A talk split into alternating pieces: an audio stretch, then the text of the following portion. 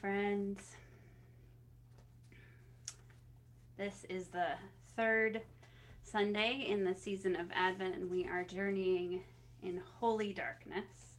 And one of the inspirations um, for our frame for this series is the Reverend Dr. Wil Gafney. And in her sermon, which she preached last year, 2019, called Holy Blackness, the Matrix of Creation, which I highly recommend to you. She begins with these words In the velvet darkness, darker than a thousand midnights, down in a cypress swamp. This luminous darkness, this radiant blackness, this holy black, this holy black womb of God pulsed life into the world. Against a tapestry of holy, life giving, darkly radiant blackness, shaping, molding, knitting, coalescing earth stuff from star stuff, from God stuff, all before uttering the first word. Today we are going to talk about the darkness of the womb.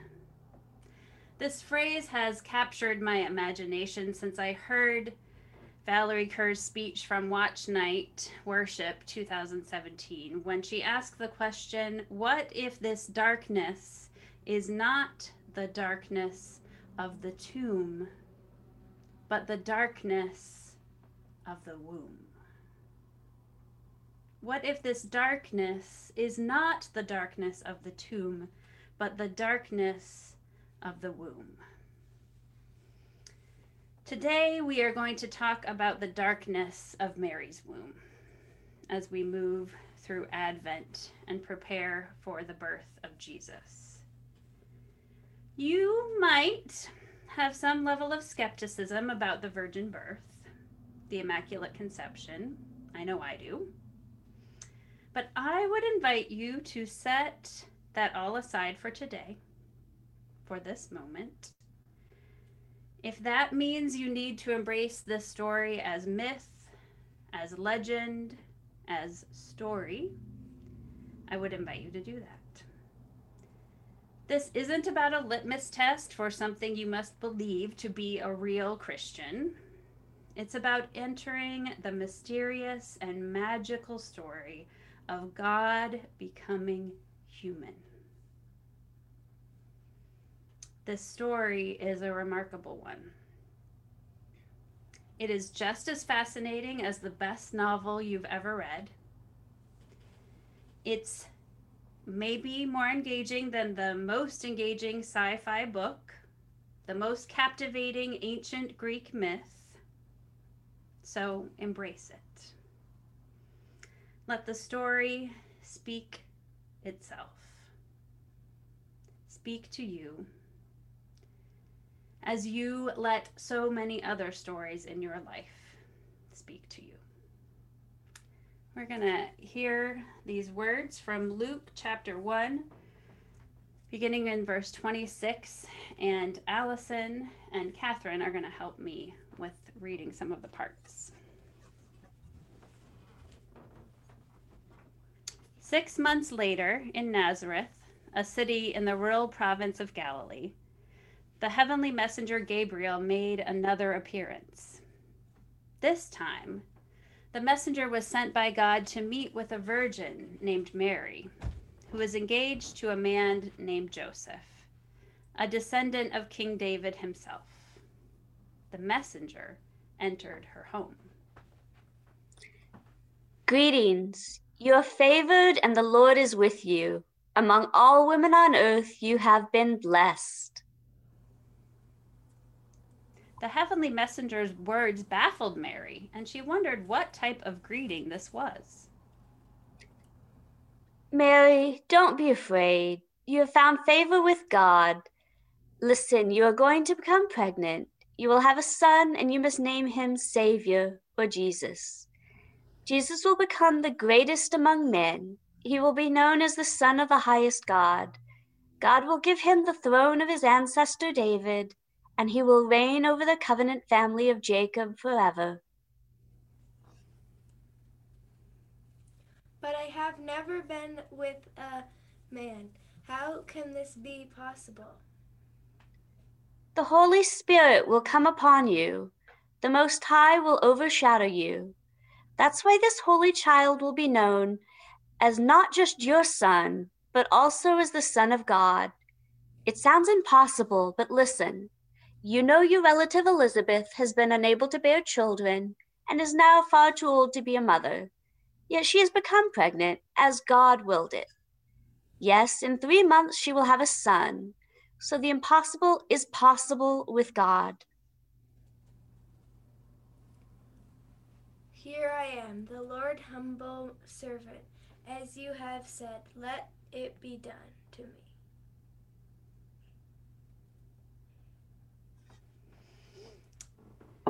This is the story, the continuing story of Elizabeth and Zechariah, and Mary enters and has this amazing encounter with an angel. Thank you to Allison and Catherine. Overshadowed. A word that I just pass over without thought. A word in almost every translation that I've heard of this story in the 43 Christmases that I've lived through. But that word caught me this year thanks to a prayer from 1513 by Father Giovanni Giocondo, which Sue Rudalevich came across recently and shared with me. It contained the phrase overshadowing presence, which recalled me to this passage from the Bible, and I realized that overshadow is about darkness. Of course, it has always been, I just have never noticed. Overshadow could be an ominous idea, as if we're ascribing to the binary view of darkness being scary and light being safe. But this Advent season, we are really trying to move beyond that view of darkness and light. This overshadowing. This encounter between Mary and the Holy Spirit isn't about sperm and egg, it's about mystery, a miracle, an unknown beginning hidden in darkness. It wasn't until the 20th century that humans really had a, con- a concept of conception, the reality of a zygote, fetus, uterus, or placenta. The angel says this will happen. But we don't hear anything more than the foreshadowing of this event and then the future result of Jesus' birth. There is a mystery in darkness there is an unknown that is even more intriguing and beautiful than the full explanation of how and when and a detailed account of the exact means. If this is the way that God comes to us, if this is the story that we have, what does that tell us about who God is? I found these words really compelling from Scott Erickson in his Advent devotional, Honest Advent.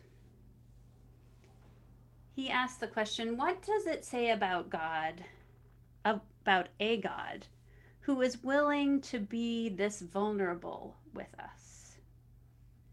Who is willing to be attached by a placenta for nourishment and life to its own creation? Who's willing to wait and grow in the human womb, who's willing to be fearfully and wonderfully made just like we are. And he continues God came to us floating in embryonic fluid, slowly forming and taking shape embedded in the uterine wall of a Middle Eastern teenage woman. It trusted to care for its fragile knitting process.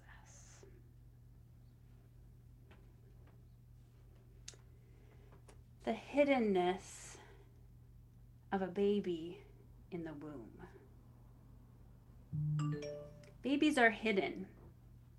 When a woman is first pregnant, it isn't obvious to everyone. It takes months and months for her to start showing. And even then, there are cultural norms about when it's okay to comment on it, right? There are cultural norms about when it's okay to comment on it. The growth inside the womb eventually becomes obvious, but not until the baby has spent hmm, more than half of their allotted time in the womb. One of the questions that people of faith are asking over and over to ourselves lately is how is God with us during this pandemic?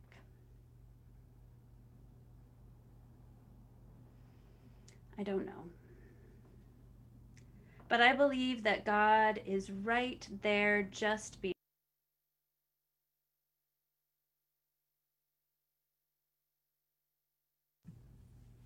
I believe that God is right there just beyond our perceiving.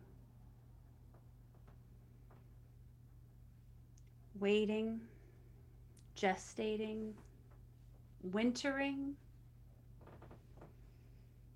and seeking for something better to be born out of this chaos. Just like God has been doing throughout the history of the world.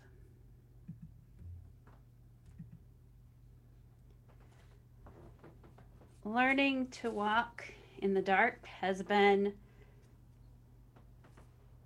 um, by Barbara Brown Taylor, the book by Barbara Brown Taylor, which the subtitle because God shows up at because sometimes God shows up at night is a book that started me on this journey of reevaluating the binary relationship of dark and light. It's a book I highly recommend. She engages various kinds of darkness and shares her real life experience of learning and growing through those personal experiences with each of those kinds of darkness. She has lots to say about darkness and I'd like to end this sermon with a quote from her. Above my head, the waning crescent is headed toward full dark. She's talking about the moon. Or at least dark to me. Paradoxically, the nights when the old moon vanishes from sight are the same nights the new moon is being born. Tomorrow night, I will need a flashlight to shut the chickens in for the night. Either that, or leave the house early enough to wait for my eyes to adjust. Allow for stillness and then see what is possible. To walk like that is to become part of the night in a way that no light bearing colonist can. To walk like that is to remember the night inside me, where the new moon is always being fashioned in the dark.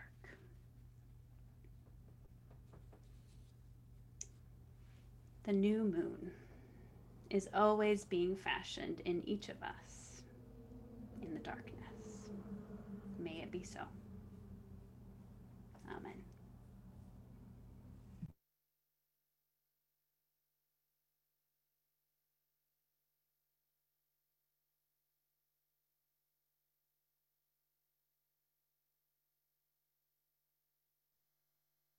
O day of peace that dimly shines through all our hopes and prayers and dreams. Guide us to justice, truth, and love, delivered from our selfish schemes. May swords of hate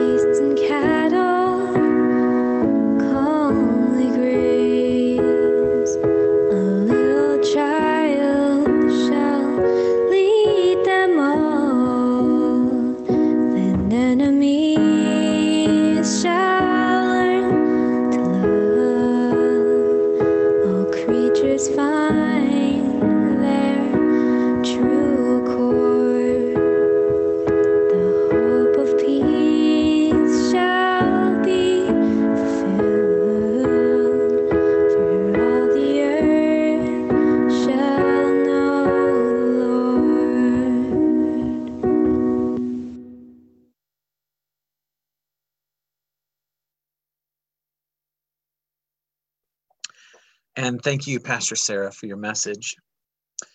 Um, you know, Sarah preached a lot about Jesus forming in the darkness, but in some ways, it wasn't just Jesus who was in the darkness as he was developing, it was also Mary.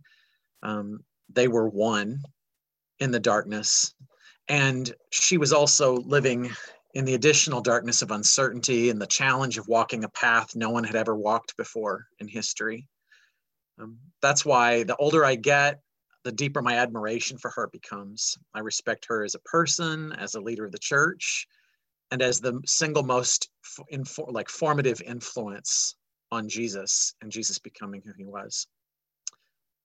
In the encounter Sarah described, Mary was presented with um, a description of this amazing child that was going to be born but the angel left out some of the details that I'm sure Mary picked up on anyway, even despite her young age.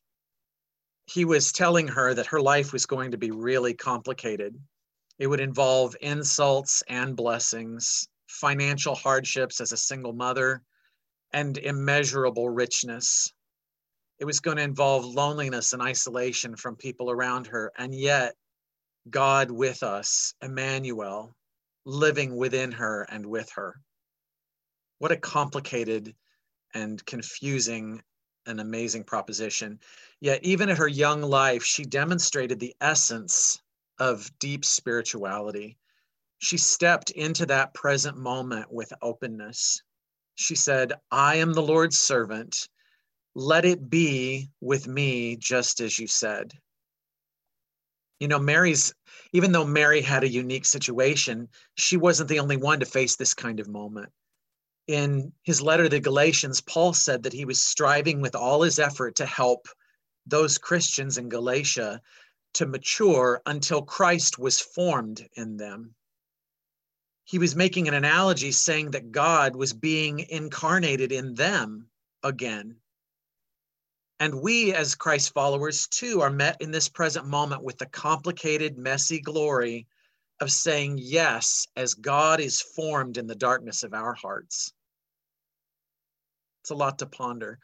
So let's just take a few minutes together to still our hearts and our minds. And as we take these deep breaths, I want to take maybe three deep breaths in and out. And as we take an in breath, I want you to think or even say out loud, I am the Lord's servant. And as we breathe out, think or say, let it be with me, just as you said. I am the Lord's servant. Let it be with me just as you said. I am the Lord's servant. Let it be with me just as you said.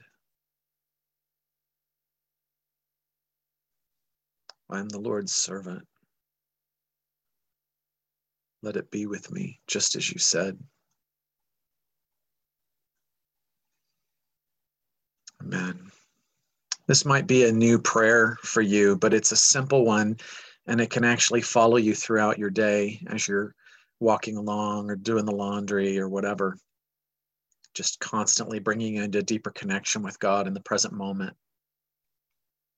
There are other prayers we can pray too, including one that Jesus taught his earliest followers to pray thousands of years ago. Ever since that time, his followers have been praying this prayer and in keeping with that tradition, we're going to pray it together now in the version we've been using for our Advent series. So let's pray that together. Source of all being, you inhabit the holiness of darkness. May we live your kingdom on this earth, which you created out of darkness and light. May each day have enough light and enough darkness for us all. You set us free from our failings. May we reconcile divisions. Help us to perceive truth even when the way is obscured. For the darkness and the mystery and the shadows and all that is holy belong to you. Amen.